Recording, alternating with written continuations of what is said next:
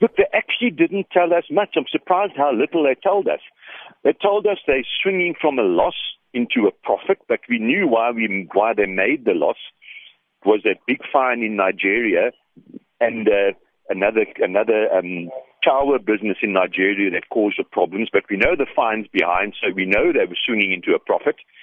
You would have thought they would have told us roughly how much they're making profits, but there was no mention of it. Look, they could make, I don't know, four rand, five rand a share profit, which is a massive swing from the huge loss last year.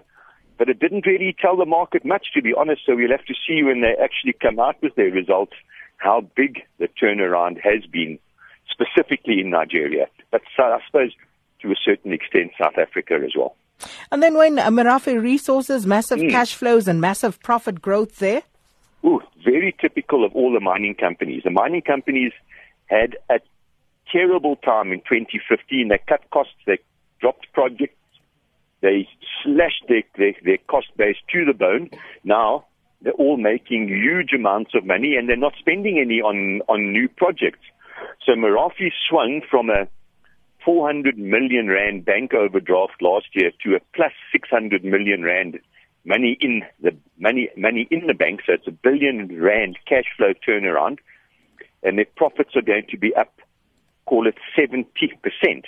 But now the market knows this. So although it's incredibly good news on the face of it, the market's actually anticipating this because we all know mining shares have gone through the roof in the last year, year and a half, something like that. But it just shows you how the mining companies were on the edge of bankruptcy in 2015. Now they are, they've got so much money, they are cash flush. How quickly the cycle can turn.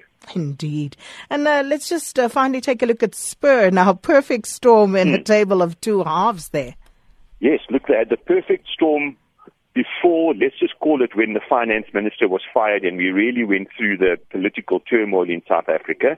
They sailed specifically in the main Spur franchise and the Captain Dorego, the fish franchise, I mean, their sales were down seven or nine percent. Look, the incident they had didn't help them either at Spur.